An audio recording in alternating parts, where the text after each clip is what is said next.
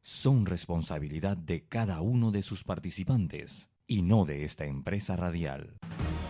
La información de un hecho se confirma con fuentes confiables y se contrasta con opiniones expertas. Investigar la verdad objetiva de un hecho necesita credibilidad y total libertad. Con entrevistas que impacten, un análisis que profundice y en medio de noticias, rumores y glosas, encontraremos la verdad. Presentamos a una voz contemple y un hombre que habla sin rodeos con Álvaro Alvarado por Omega Estéreo. Bienvenidos.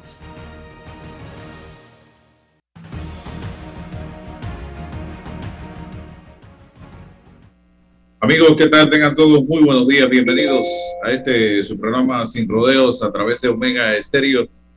Programa que se transmite de lunes a viernes de 8 y 30 a 9 y 30 de la mañana y también a través de nuestras diferentes plataformas de redes sociales, Instagram, TikTok, YouTube, Twitter y Facebook. Al servicio de cada uno de ustedes, la información, el análisis, los comentarios. Hoy, como todos los lunes, eh, Rolando Rodríguez del diario La Prensa con nosotros y también don César Ruilova nos acompaña. Eh, quiero comenzar deseándole pronta recuperación a Sandra Sandoval. Nos enteramos bien temprano en la mañana que salió positiva en la prueba de COVID. Vamos a escuchar lo que decía en sus redes sociales la amiga Sandra Sandoval. Amigos, hoy no vengo con buenas noticias, así que prepárense. Miren, eh, al COVID-19. Eh, no estoy contenta, muchachos, no estoy contenta, sino que tengo que informárselo porque ustedes merecen todo el respeto de nosotros.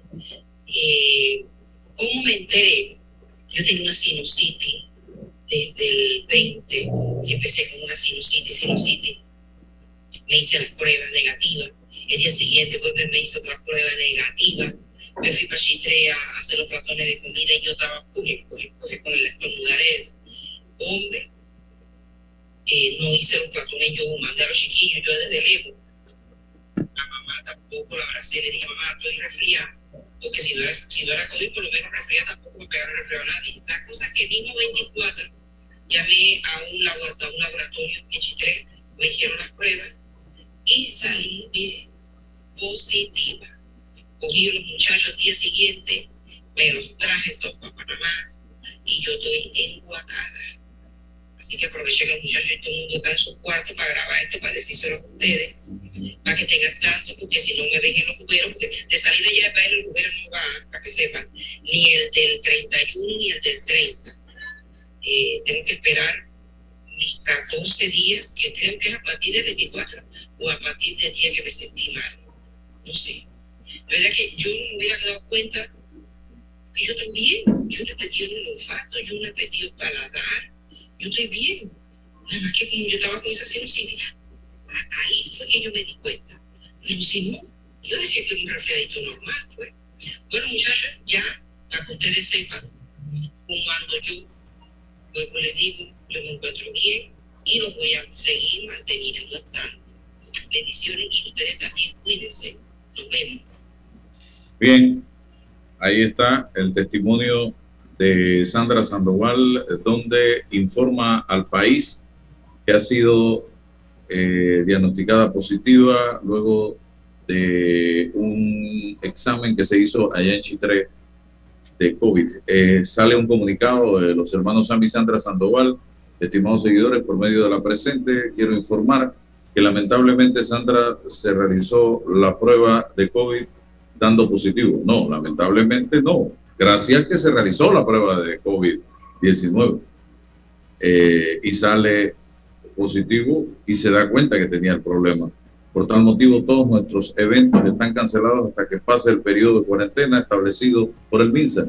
Gracias a Dios, Sandra se encuentra bien y esperamos se restablezca pronto para seguir brindándoles nuestra música. Bendiciones a todos, Sammy y Sandra Sandoval. Así que para los eh, seguidores de la música de los patrones de la cumbia. Ahí está esta información y reitero nuestro deseo de que Sandra pueda salir adelante. Eh, se ve bien, gracias a Dios. No, eh, ella misma grabó el video. su problema, como ella dice, y es lo que han dicho de la nueva variante, no sé si tenga la nueva variante, no lo dijo, pero todo indica que el virus se ha ido debilitando a tal grado que lo que te da principalmente es eh, secreción nasal, que es lo que ella llama sinusitis, es una secreción nasal eh, permanente por varios días, eh, una debilidad o cansancio y tos. Son los tres síntomas característicos de esta nueva variante del COVID que ha venido a y ustedes lo saben, Rolando y César, a, eh, diríamos, a encontrarse en el camino con, en Panamá principalmente, con los cambios de temperatura que se producen a raíz del cambio de temporada. Estamos saliendo de la lluvia, entrando en época seca, y esta época es muy normal que se produzca gripe, resfriado en mucha gente en este país y lo que está pasando es eso, que mucha gente se enfrenta a estos síntomas y cree que es un resfriado normal, sin embargo, es que está pasando por un COVID ya debilitado, como es el que eh, eh, estamos pasando en este momento. Esta mañana escuchaba al doctor Eduardo Ortega ante pregunta que le hacían en Next, eh, cuando lo estaban entrevistando, sintonicé para ver qué había de nuevo en ese tema y él decía que se está tratando de ver cómo se disminuye el tiempo de cuarentena para las personas que contagiadas y el tiempo también de cuarentena para las personas contactos, porque él siente ya se está analizando que 14 días es demasiado tiempo y eso lo que está provocando es que mucha gente no quiera ni hacerse la prueba precisamente para evitar estar 14 días encerrados en casa y quién sabe 14 días a partir de cuándo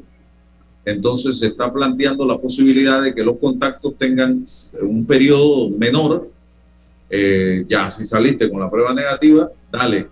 Y eh, los contagiados también, eh, porque precisamente el virus ha ido debilitándose y hoy la nueva variante, a pesar de ser más contagiosa, es más débil el impacto sobre el ser humano. Sin embargo, los no vacunados y las personas con algún tema de salud, como los que ya todos conocemos, no escapan de un posible golpe severo, impacto severo de esta variante sobre el organismo, porque si ha muerto gente con el Omicron, si hay gente en cuidados intensivos con el Omicron, si hay gente hospitalizada con el Omicron, eh, lo que quizás, quizás no es una sentencia ni un fallo eh, ni una ley de la República, eh, lo que quizás les impacte con menos severidad sea a las personas que tengan dos y tres dosis. Mi consejo para todos,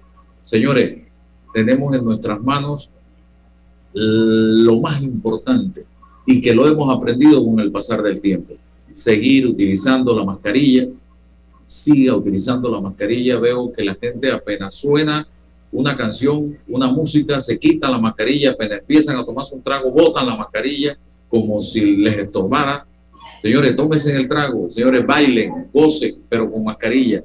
Señores, vacúnense si pueden vacunarse y si quieren vacunarse, si no, ese es problema suyo. Y lo otro, el gel y el alcohol es sumamente importante, señoras y señores. Esas son las herramientas con que contamos hoy día para combatir el COVID. Y decía el doctor que este, esta variante y el grado de velocidad con que se contagia y de dureza o rapidez con que se contagia puede ser el principio del fin de eh, esta pandemia porque va a hacer que ya el virus se vaya debilitando, que más gente se vaya contagiando y que se vaya creando la inmunidad de rebaño que tanto eh, esperábamos ya convertirse en algo normal como la influenza o cualquier otro de estos virus.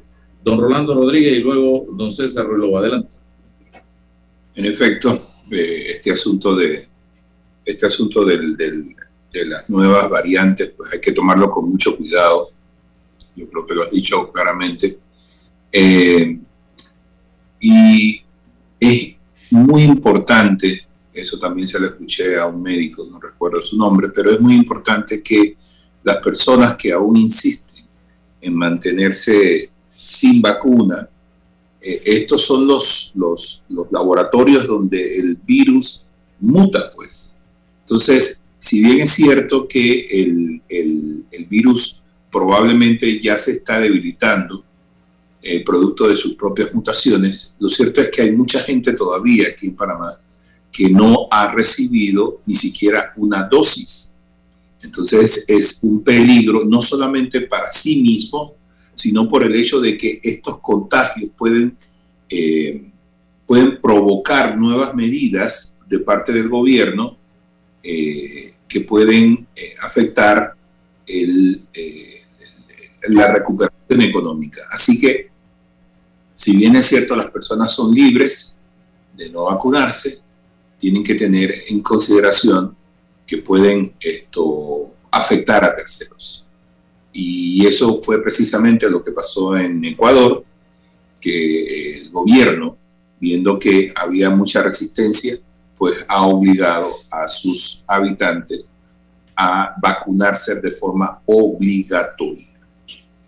Eh, yo no creo que lleguemos a Panamá a esos extremos, pero sí será importante que en adelante pues las personas, eh, porque la nueva variante esta, si bien es cierto es menos agresiva desde el punto de vista de la sintomatología, probablemente eso no sea lo mismo con las personas que no están vacunadas.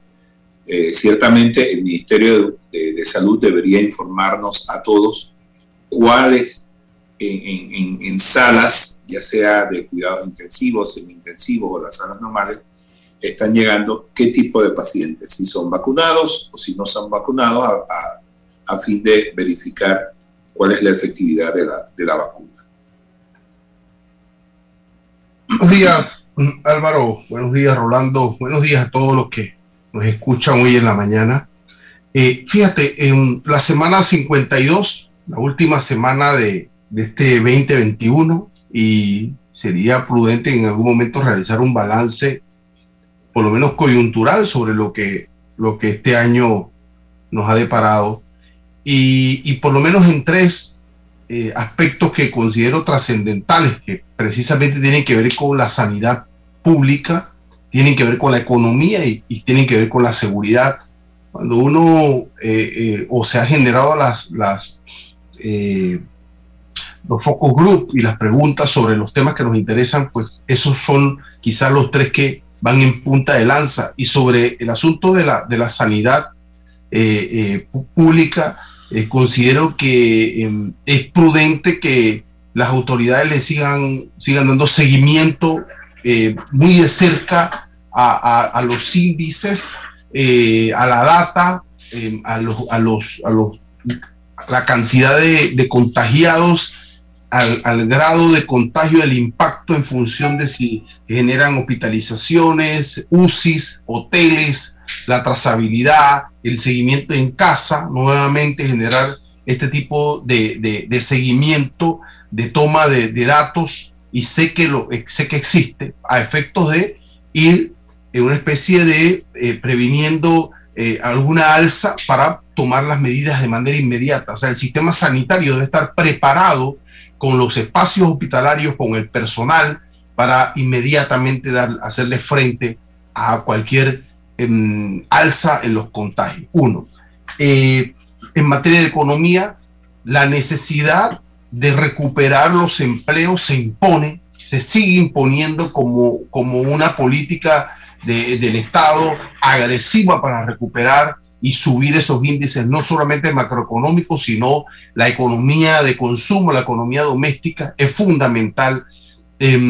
revisar las, las obras de infraestructura pública, y no solamente que se ejecuten, sino que pueda permear esas obras de infraestructura pública en mano de obra eh, de en los lugares donde se está ejecutando. Creo que había una coordinación entre el Estado, el gobierno y distintas entidades en el orden municipal, local, para poder incorporar esa mano de obra local a estos eh, proyectos fundamental en materia de recuperación del empleo y la seguridad pública. ¿Qué está ocurriendo con la, criminalidad todos los días? Eh, ya es como, como normal escuchar, asesinaron a A, asesinaron a B, un sicario por aquí, por allá, o sea, de, una, una criminalidad de sangre sangrienta y, no vemos, no vemos, no escuchamos los resultados, qué está pasando con, esto eh, y, tal. Entonces, estos temas generan un balance eh, ya esta última semana de, de 2021 y por supuesto un alcance, una interpretación, un análisis sobre qué nos depara en lo próximo el 2022. Bien, efectivamente, entonces reiteramos, señoras y señores, a cuidarse, por favor, por favor, estamos bastante grandecitos para saber ya a estas alturas del partido lo que tenemos que hacer, hágalo, mantenga las normas de bioseguridad, vacunarse hoy día es lo más sencillo y fácil del mundo, estimados amigos.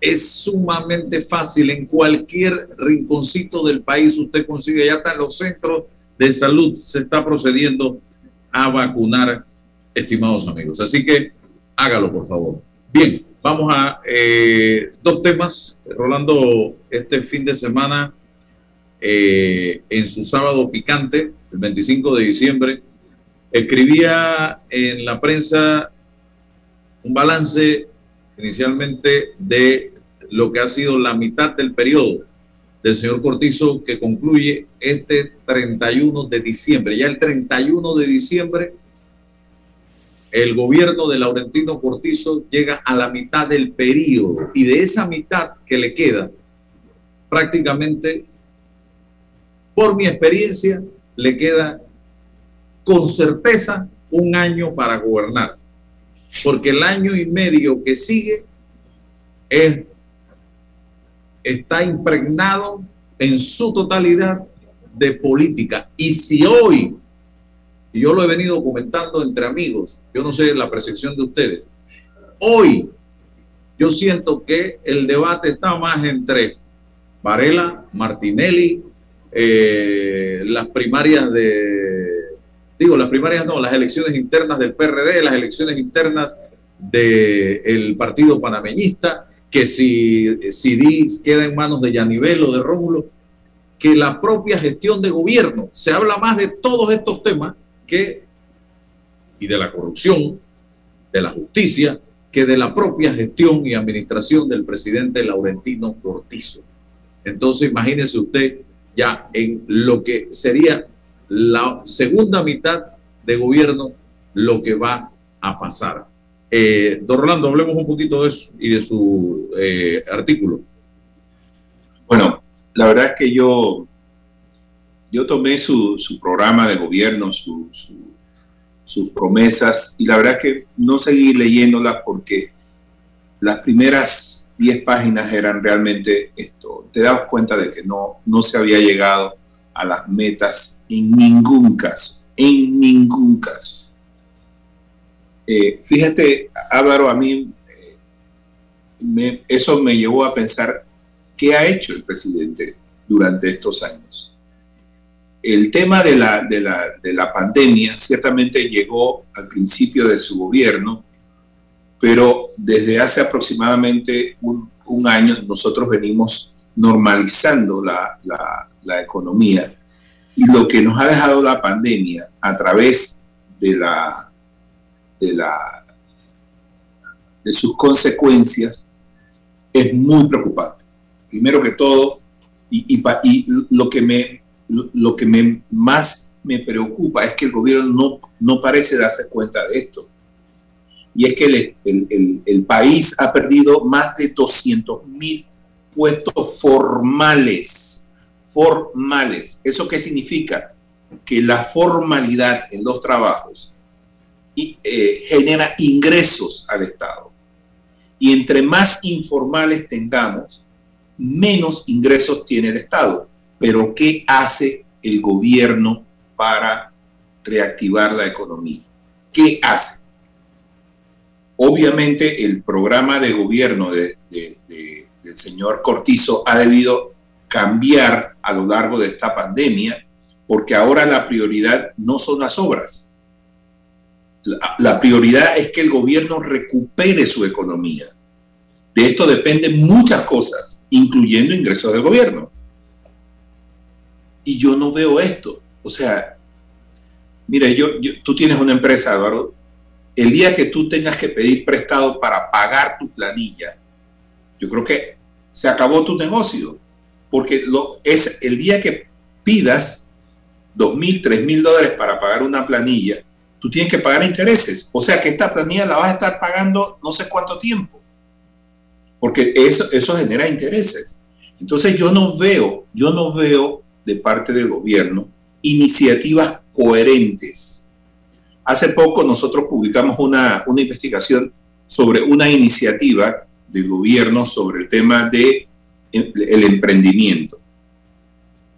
Antes, el Capital Semilla era una iniciativa que otorgaba mil hasta mil dólares a un, a un emprendedor que deseaba un pequeño negocio y esto con ello pues podía comprar eh, productos o, herramientas que le sirvieran para desarrollar su emprendimiento.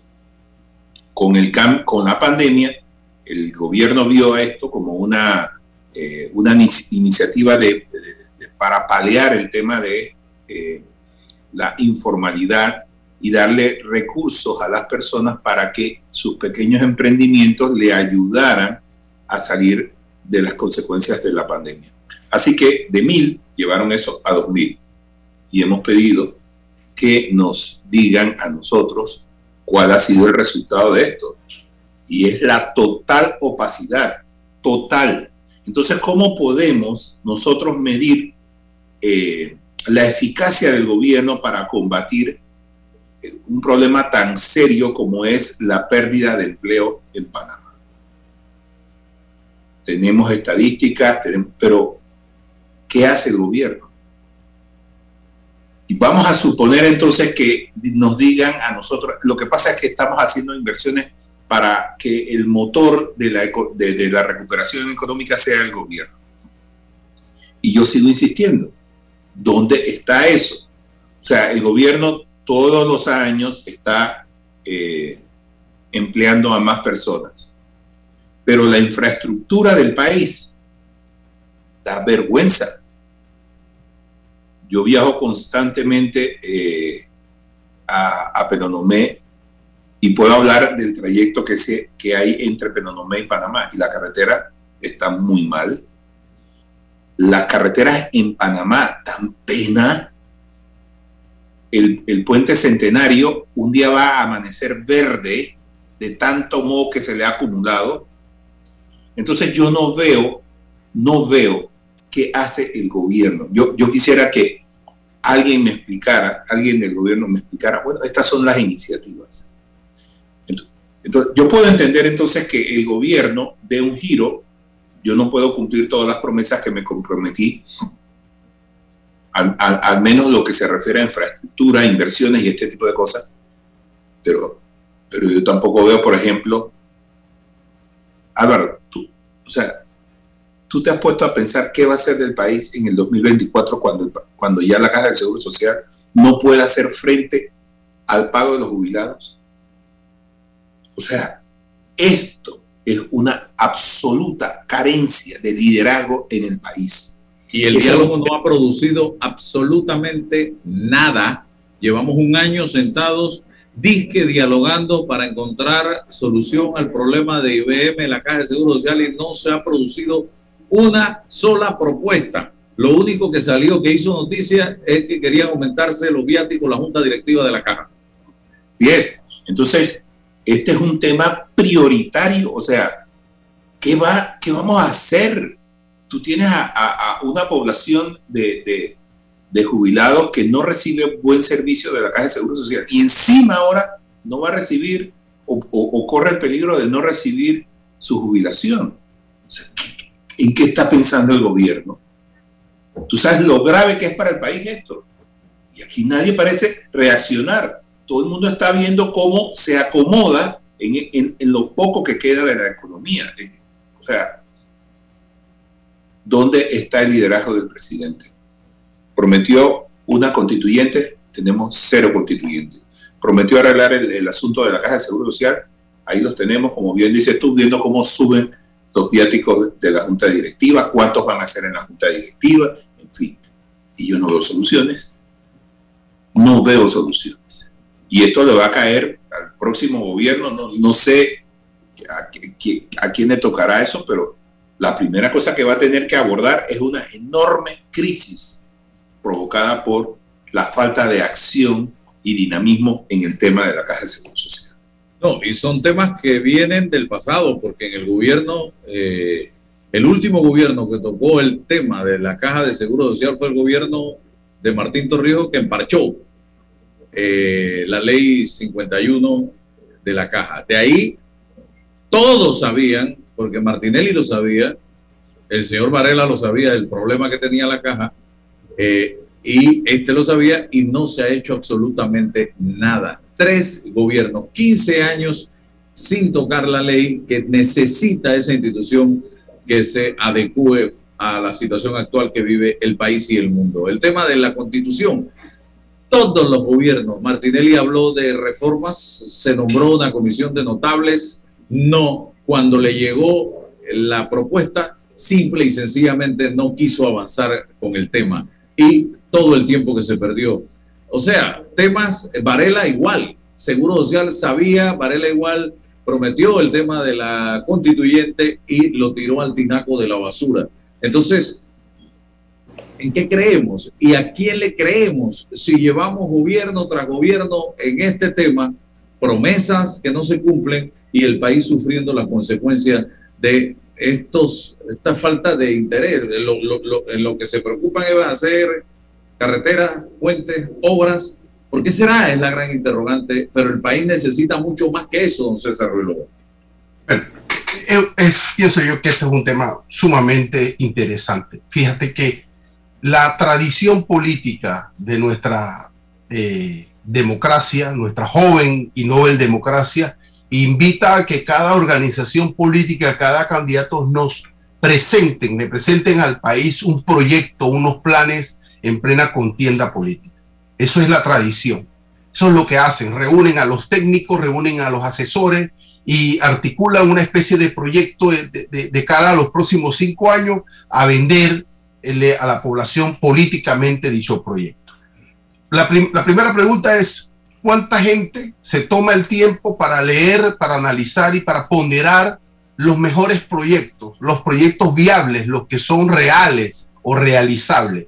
¿Cuánta gente de nuestro electorado utiliza un tiempo para generar esa ponderación, para confrontarlos entre ellos, para criticarlos, para censurarlos, para valorarlos? Y en función de esa lógica, entonces toma una decisión en el orden político para elegir o no una organización o la otra. Eso es parte de un diálogo permanente y necesario en este país, que tiene que ver necesariamente con la cultura política de la sociedad. Uno. Dos, institucionalmente, llegado al poder esta organización, ¿qué mecanismos reales, políticos y jurídicos existen para qué? Para que este, esta organización y este candidato haga real, cumpla con la promesa política y no se convierta en una, un fraude, una falsedad y una mentira tradicional.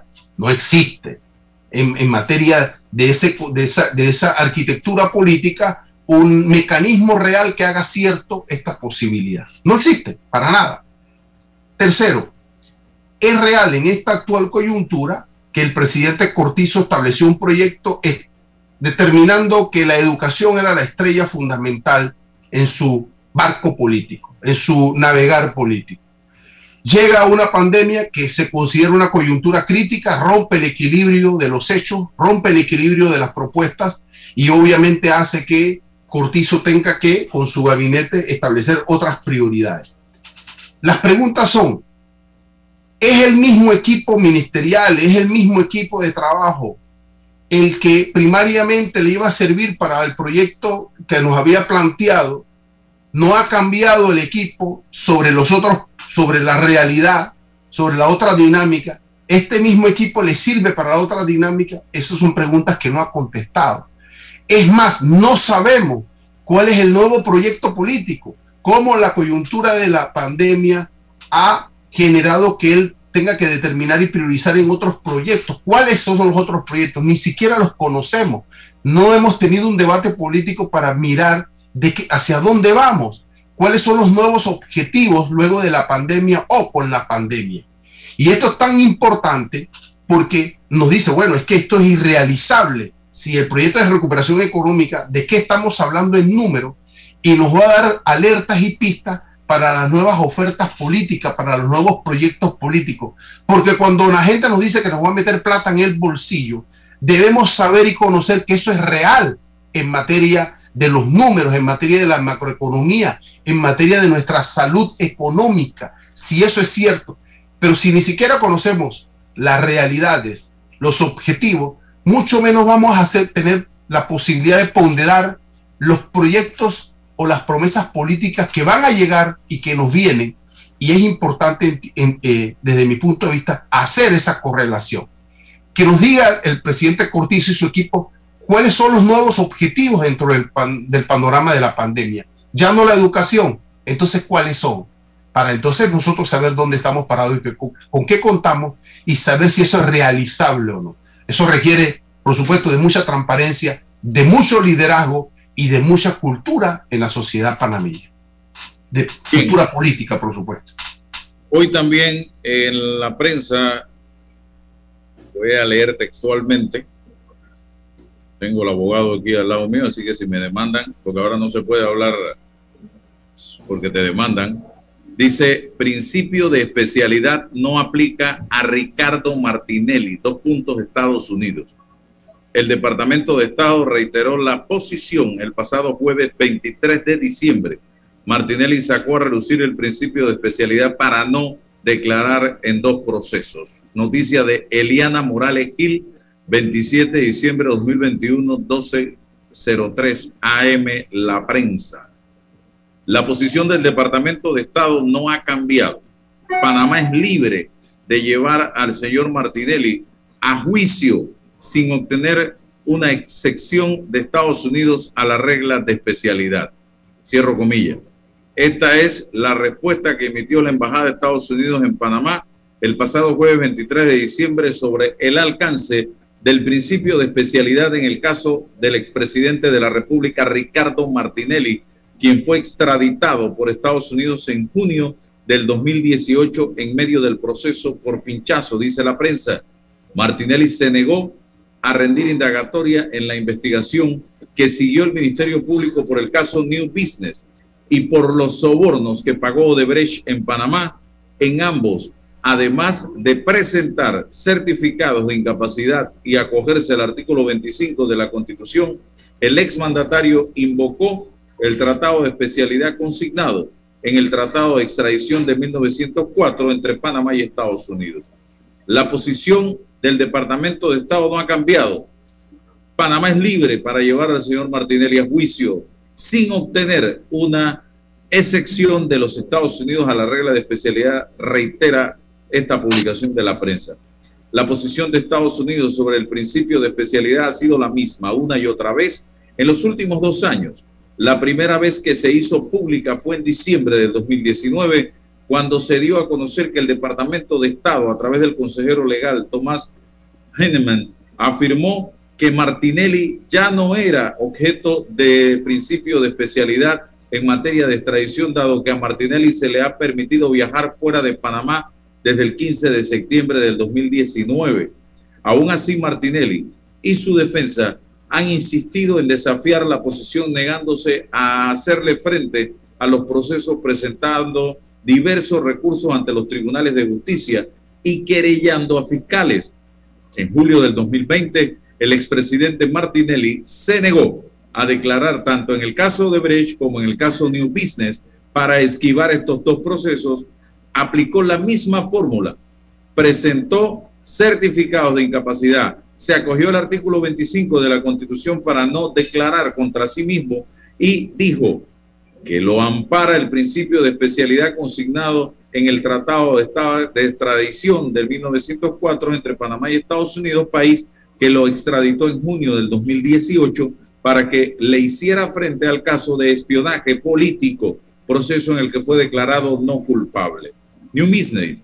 Soy inocente de los cargos que me están imputando y exijo respeto a los tratados y convenciones, a la igualdad de las partes, al principio de especialidad, le dijo el exmandatario, el fiscal Emeldo Márquez, titular de la Fiscalía contra la Delincuencia Organizada. Márquez lo citó para indagarlo el 1 de julio del 2020 por la investigación relacionada por la compra de la editora Panamá América con supuestos fondos públicos, proceso conocido como New Business. Cuando citó el principio de especialidad, Martinelli le manifestó al fiscal que es imposible que la opinión de un americano por los canales no autorizados pisotee el derecho, la constitución y los tratados. En ese momento se refería a Thomas Heinemann, consejero legal del Departamento de Estado de Estados Unidos, quien en diciembre del 2019 envió una carta al Ministerio Público informando que Martinelli ya no era objeto del principio de especialidad en materia de extradición a raíz de que se habían permitido viajar fuera de Panamá desde el 15 de septiembre del 19. Ese día también le dijo al fiscal que le habían que le había secuestrado las cuentas y la casa a la ex procuradora Kenia Porcel por violar la ley y abrirle casos. Aquel 1 de julio del 2020, Martinelli se fue del edificio Avesa, sede de la Fiscalía contra la Delincuencia Organizada y de la Anticorrupción, con la medida cautelar de impedimento de salida del país y el deber de notificarse una vez al mes. Dos días después, el 3 de julio del 20, Martinelli debía acudir ante la Fiscalía Anticorrupción, que lo citó para indagarlo por el caso Odebrecht, pero presentó certificados médicos suscritos por el cardiólogo Gabriel Frago, o sea, un problema del corazón, que se extendió hasta el 10 de julio. Luego, un psiquiatra, Algis Torre, le otorgó una nueva incapacidad por el término de dos meses. Recuerden que Algis Torre fue funcionario del gobierno del presidente Ricardo Martinelli. El 4 de agosto de ese año fue a la fiscalía, pero tampoco declaró. Se acogió al artículo 25 de la Constitución y de paso le recordó a la fiscal Azucena Ispurúa que no había renunciado al principio de especialidad y que todos los cargos en su contra eran políticos. La fiscal Ispurúa tomó las riendas del proceso luego de que el equipo legal del exmandatario sacara del camino a la fiscal Tania Sterling a través de una recusación por supuestamente haberle violado el principio de especialidad, entre otras cosas.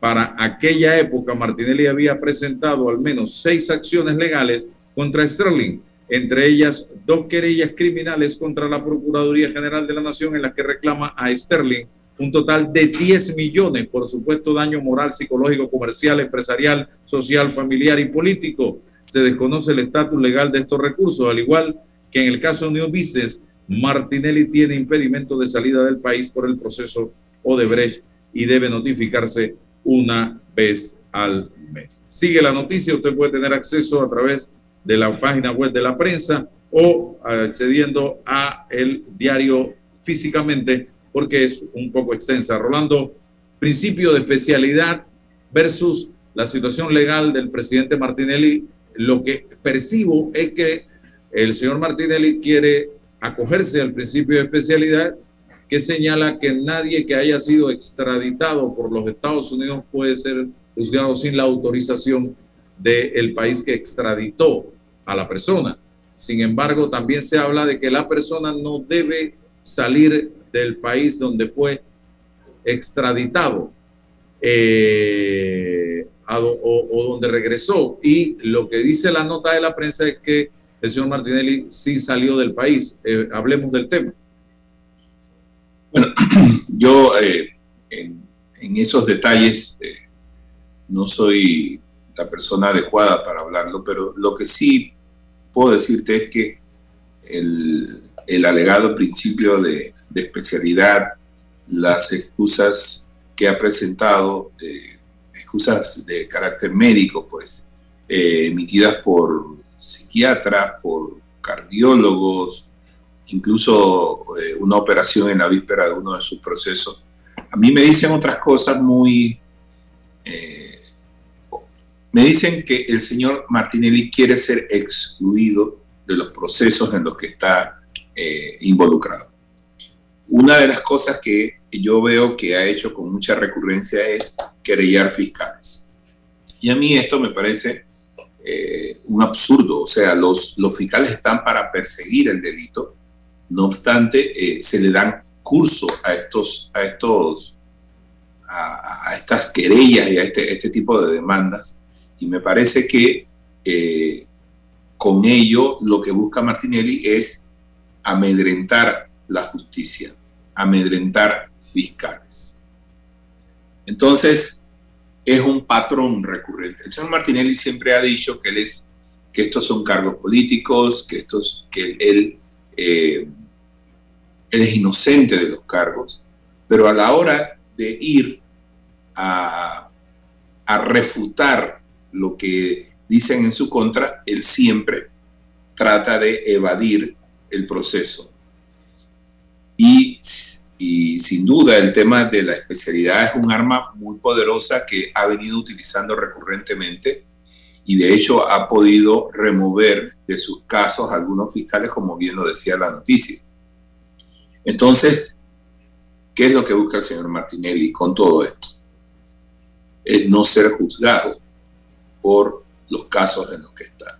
A mí eso me representa un patrón de conducta que lo veo en varios de sus casos. Y este principio de especialidad que invoca a cada momento es parte de esa estrategia. Decir que el Departamento de Estado no puede opinar sobre eso, o sea, si no es el Departamento de Estado de Estados Unidos, no sé quién, pero esos son los canales correspondientes.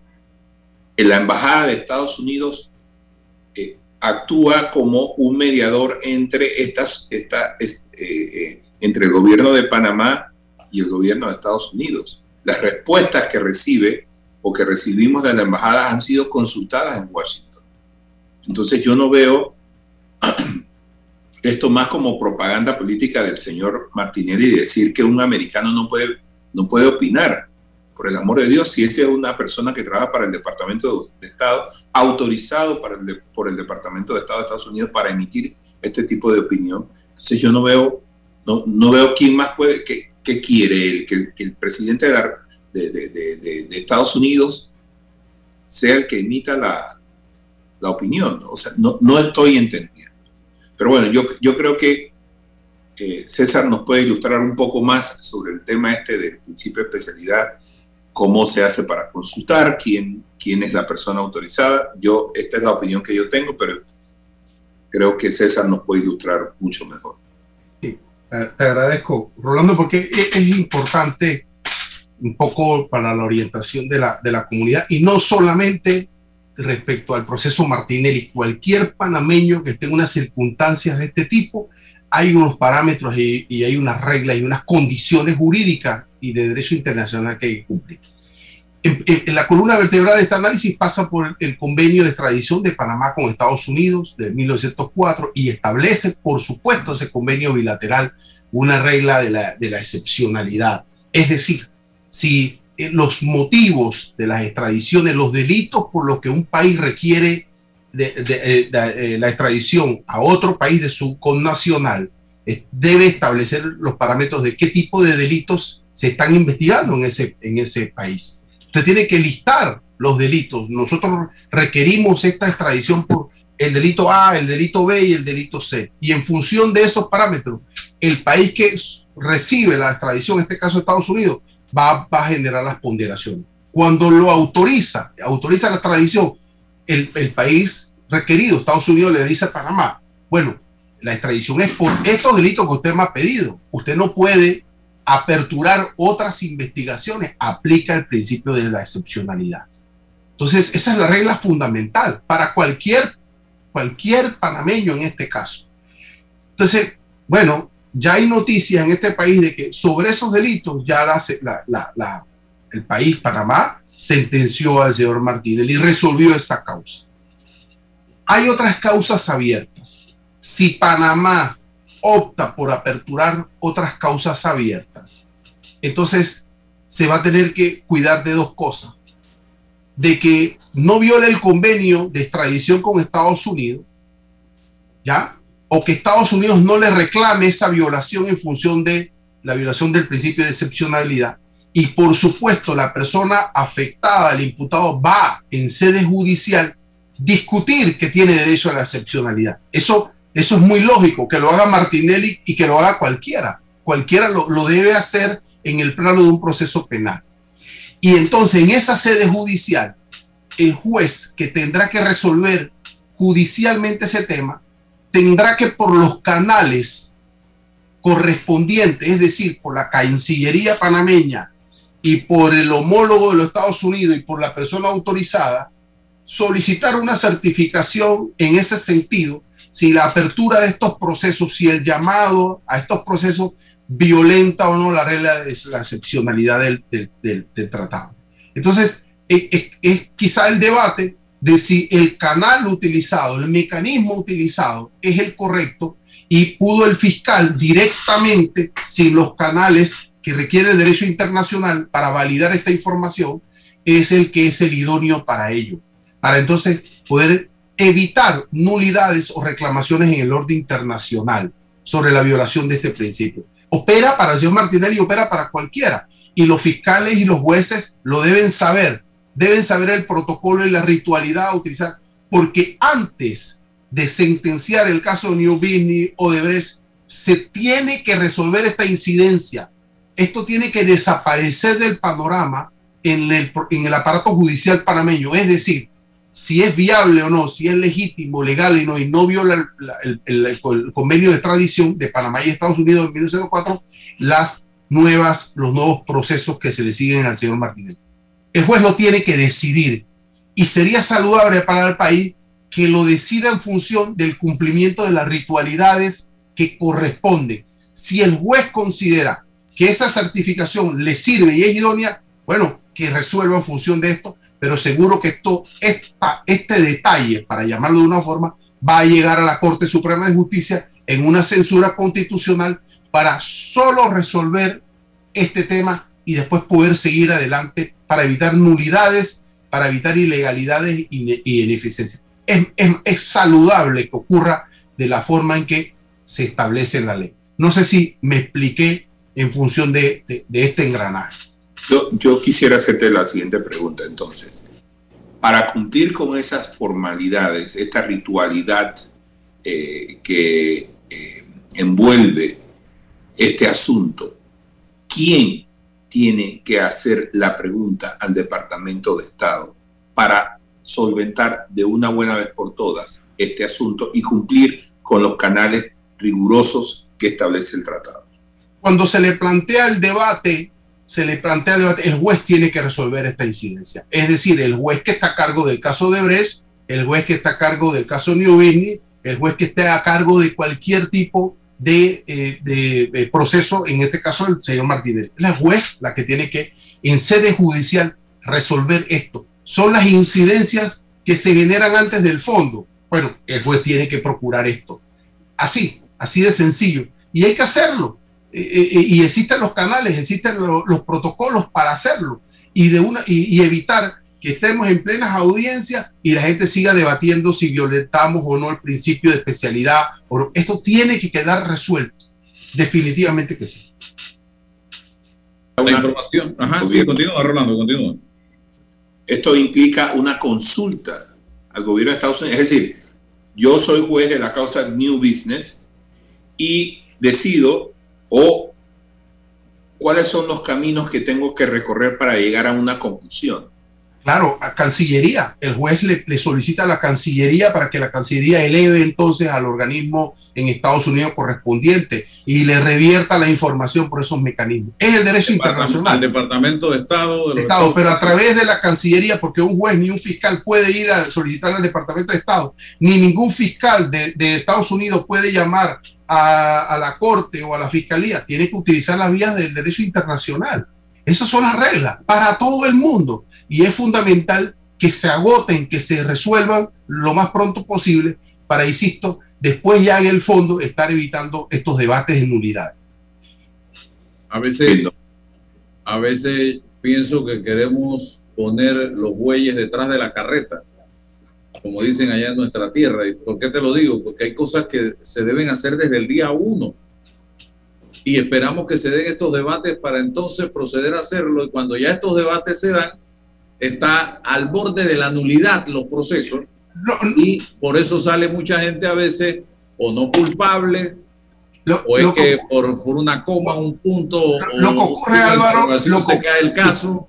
Sí, lo que ocurre, Álvaro, es que no se pudiese dar antes porque no se imputó al señor Martinelli o no se le llamó. Cuando tú ejerces la acción penal de parte del fiscal, activas la jurisdicción y él se va a defender o cualquiera se va a defender y decir, no, no, no, yo tengo un convenio, yo llegué a Panamá amparado un convenio y existe un, en ese convenio el principio de excepcionalidad a mí me trajeron por esto, ya me jugaron por esto y no me pueden aperturar. Se, abre a partir de ese momento ese debate y es normal que se, se abra el debate. Y, las autoridades tienen... Ajá. Yo, mi memoria no me falla, Rolando me puede eh, aclarar. Yo salí de Telemetro el 15 de agosto del 19, fue mi último noticiero y desde antes de eso ya se estaba debatiendo aquí el tema del principio de especialidad. Hicimos programas incluso sobre este tema. Me pregunto yo, ¿no podía el hacerse la consulta a través del Ministerio Público o a través del órgano judicial desde ese momento para saber a qué atenernos antes de llegar a esto? porque ya, repito, se estaba hablando del principio de especialidad desde aquella época. Me recuerdo que hablábamos con eh, el licenciado Francisco Carreira sobre el tema y otros abogados, otros eh, colegas. si no lo vinculas, si no lo vinculas al proceso, no, no, tiene por qué defenderse. ¿Ya? Y no tiene por qué argumentar principio de especialidad. Cuando lo vinculas formalmente al proceso, entonces Estamos hablando del el señor, pero si yo como autoridad, como fiscal o como, eh, sí, como fiscal inicialmente, como Ministerio Público, elevo una consulta desde ese momento para saber a qué me voy a tener. La pregunta fundamental. La pregunta, mano, eh, la, eh, la, respuesta. Quizás la pregunta clave no es esa para mí. No es, no es esa. La pregunta es, ¿por qué razón usted en la solicitud de extradición no incorporó los otros cuadernillos que estaban abiertos? Odebrecht, New Business, cualquier otro, porque usted no, no amplió el marco de la, de, la extradición y listó esas, esas investigaciones que existían en ese momento, aunque no estuviera formalmente vinculado, pero existía potencialmente. La pregunta es por qué no lo hicieron. ¿Por qué estamos en este debate? Si el caso de Nubini es un caso que estaba vigente, ¿por qué usted no lo no solicitó? Entonces, esas son para mí las preguntas que quedan abiertas. Y usted entonces genera este tipo de debate que se tienen que dar en lo judicial. Se tienen que dar en lo judicial independientemente de quién sea. Cualquier persona va a generar ese debate y argumentar. Exacto. Eh, indudablemente esto podría considerarse el hecho de que no se ha cumplido una formalidad. Pero yo creo que el fondo, el fondo del asunto está claramente eh, definido en notas por un canal informal. Yo creo que el fondo de este asunto, sí, lo que hay que cumplir es la formalidad, si bien es, es, lo que exige la ley. La formalidad exige que esto se haga a través de Cancillería, Cancillería le consulte al, al, al, Departamento de Estado, el Departamento de Estado le va a emitir una opinión, la Cancillería lo lleva a la instancia que lo, que, que lo habrá hecho, que me imagino que va a ser un juez, y finalmente este asunto debería, pero el Departamento de Estado en varias ocasiones ya ha emitido una opinión por canales informales. Así que lo único que resta es que eso vaya por un canal formal, porque yo no creo que el, Departamento de Estado, después de haber sido consultado en un asunto tan delicado, vaya a cambiar de opinión. Yo no creo que eso sea así. Allá eh, en Estados Unidos la, la materia de la institucionalidad es mucho más respetada que aquí. Así que yo estimo que lo que hay es que hacer, eh, cumplir con la formalidad, porque ya sabemos cómo se va a resolver esto. Claro, y, es importante, pero también cuidarnos como Estado, porque el problema, el, problema de Panamá aquí es su legitimidad y credibilidad como Estado, cumplir con los convenios y con los tratados, que es una regla del derecho internacional. Entonces, y, como nosotros cumplimos, exigimos el cumplimiento de otro lado de estos mismos parámetros. En caso contrario, Estados Unidos tuviese ese tema, tuviera que utilizar los mecanismos para que Panamá le certifique y las autoridades de, ellos pudiesen articular su, su, decisión.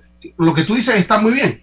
supongo, presume el fiscal panameño y presume el juez panameño ante estos elementos que ya existen, que no estamos violando ningún principio de excepcionalidad y que podemos seguir adelante eh, para, para, en estos procesos. Por supuesto que sí. Uno, el hecho de que se haya cogido el artículo 25 es un derecho constitucional. Esa es su estrategia jurídica y no es criticable. Esa es su estrategia. Pero de una u otra forma, este tema del cumplimiento no está judicializado y un juez o un magistrado del Tribunal Superior o un magistrado de la Corte tendrá la última palabra para decidir si estamos en regla procesal o no respecto a la viabilidad de los nuevos casos, de las nuevas imputaciones en contra del señor Martínez. Se tendrá que decidir y después el fondo. La idea, como dice Álvaro, ¿por qué no? Se agota rápidamente esto, se decide, ellos presentan los recursos que tienen que presentar y vamos camino a la solución de fondo, que necesitamos la solución de fondo, porque por supuesto que nos llenamos de aparataje procesal y no nos sirve. Pero vamos al cambio, vamos al cambio rapidito, don Roberto. Vive el encanto de la Navidad con una cuenta de ahorros. Abre hoy tu cuenta de ahorro navideño en Caja de Ahorros desde 5 balboas semanales y recibe dos semanas gratis al abrirla sin libreta. Consulta los requisitos para mayores y menores de edad en nuestra página web. No te lo gastes todo. Caja de Ahorros, el banco de la familia panameña. Ver términos y condiciones en www.cajadeahorros.com.pa. Déjate llevar por la frescura del pollo melo panameño como tú. Déjate llevar por la frescura del pollo melo. Variedad y calidad. Melo. Frescura de altos estándares. la calidad es una promesa para llevarte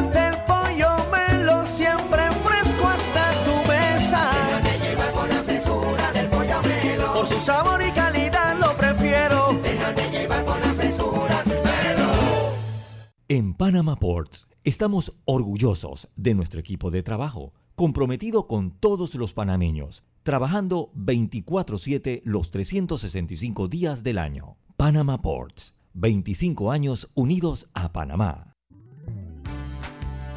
Mamá, iba a abrir mi chocolate antes de llegar a la estación del metro, pero mejor me espero porque no se permite consumir alimentos ni bebidas en las instalaciones. Claro, eso mantiene todo más limpio y bonito. Me encanta pasear en el metro de Panamá.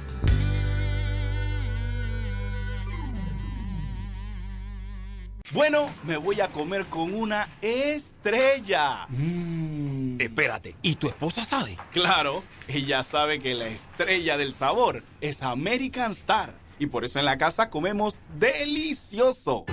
American Star, el tasajo, jamón, chorizos y embutidos más suaves, económicos y con el sabor que le gusta a todos. ¡Oh! ¿Me invitas a conocer esa estrella? Busca la estrella roja y azul American Star, la estrella de tu cocina. Ven a Fantastic Casino y llévate un billetón navideño y la mejor rumba. El cubetazo 595 más ITBM para afiliados del Cirsa Winner Club. Además, bonos de tres balboas y cinco boletos para ganar en los sorteos de incentivo. ¿Qué esperas? Ven a Fantastic Casino. Aprobado por la JCJ, resolución 2389 el 9 de noviembre del 2021 y 2429 del 16 de noviembre del 2021. Si no estás afiliado, el cubetazo lleva precio regular del bar, válido hasta el 26 de diciembre del 2021.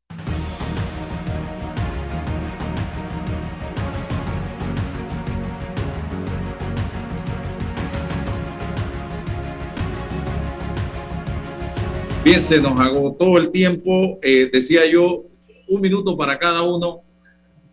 2022 eh, marca o se empieza a escribir la historia, una nueva historia en el órgano judicial y espero que sea para bien. Hay ahorita mismo un debate interno para ver quién será el próximo presidente. Se habla de María Eugenia López o de el señor Vázquez. Eh, dos magistrados que fueron nombrados por el presidente Cortizo. Hoy los magistrados nombrados por Varela y por Martinelli quedan en minoría y vamos a ver qué sucede. Eh, reflexión sobre este tema, eh, Rolando y César. Bueno, para ser corto, pues el tema de la justicia va a ser recurrente el próximo año, no tengo ninguna duda. Y como bien dices tú, pues van a haber pruebas de fuego que van a definir las rutas a seguir a la opinión pública sobre el tema de la justicia, que en este momento, pues hay muchas dudas, hay, eh, eh, yo personalmente no, no tengo una buena opinión del, órgano judicial, pero yo espero sinceramente que los nuevos cambios que está promoviendo esta administración eh, conduzcan al, órgano judicial a emitir fallos en justicia, en, eh, cumpliendo la ley.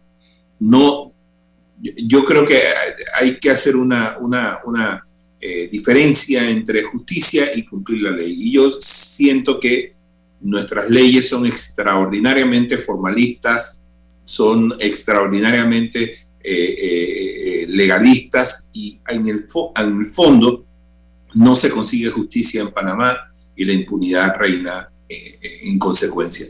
Así es que yo espero con toda honestidad que haya cambios en el, en el órgano judicial a través de los nuevos nombramientos que está promoviendo, que ha promovido esta administración.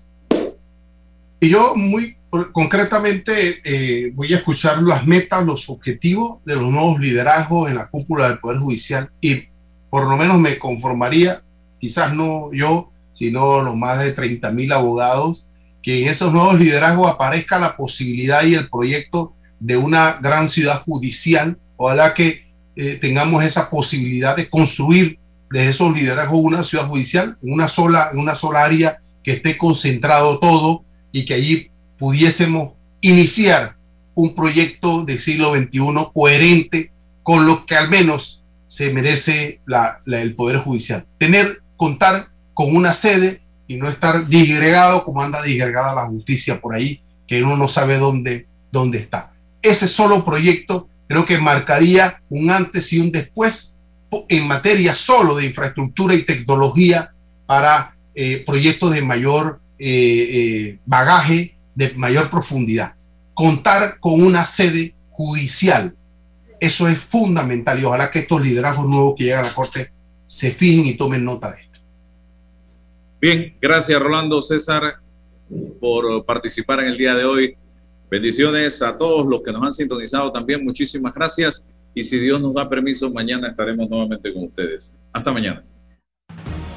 La información de un hecho se confirma con fuentes confiables y se contrasta con opiniones expertas.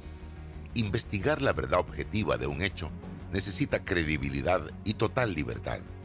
Con entrevistas que impacten, un análisis que profundice y en medio de noticias, rumores y glosas, encontraremos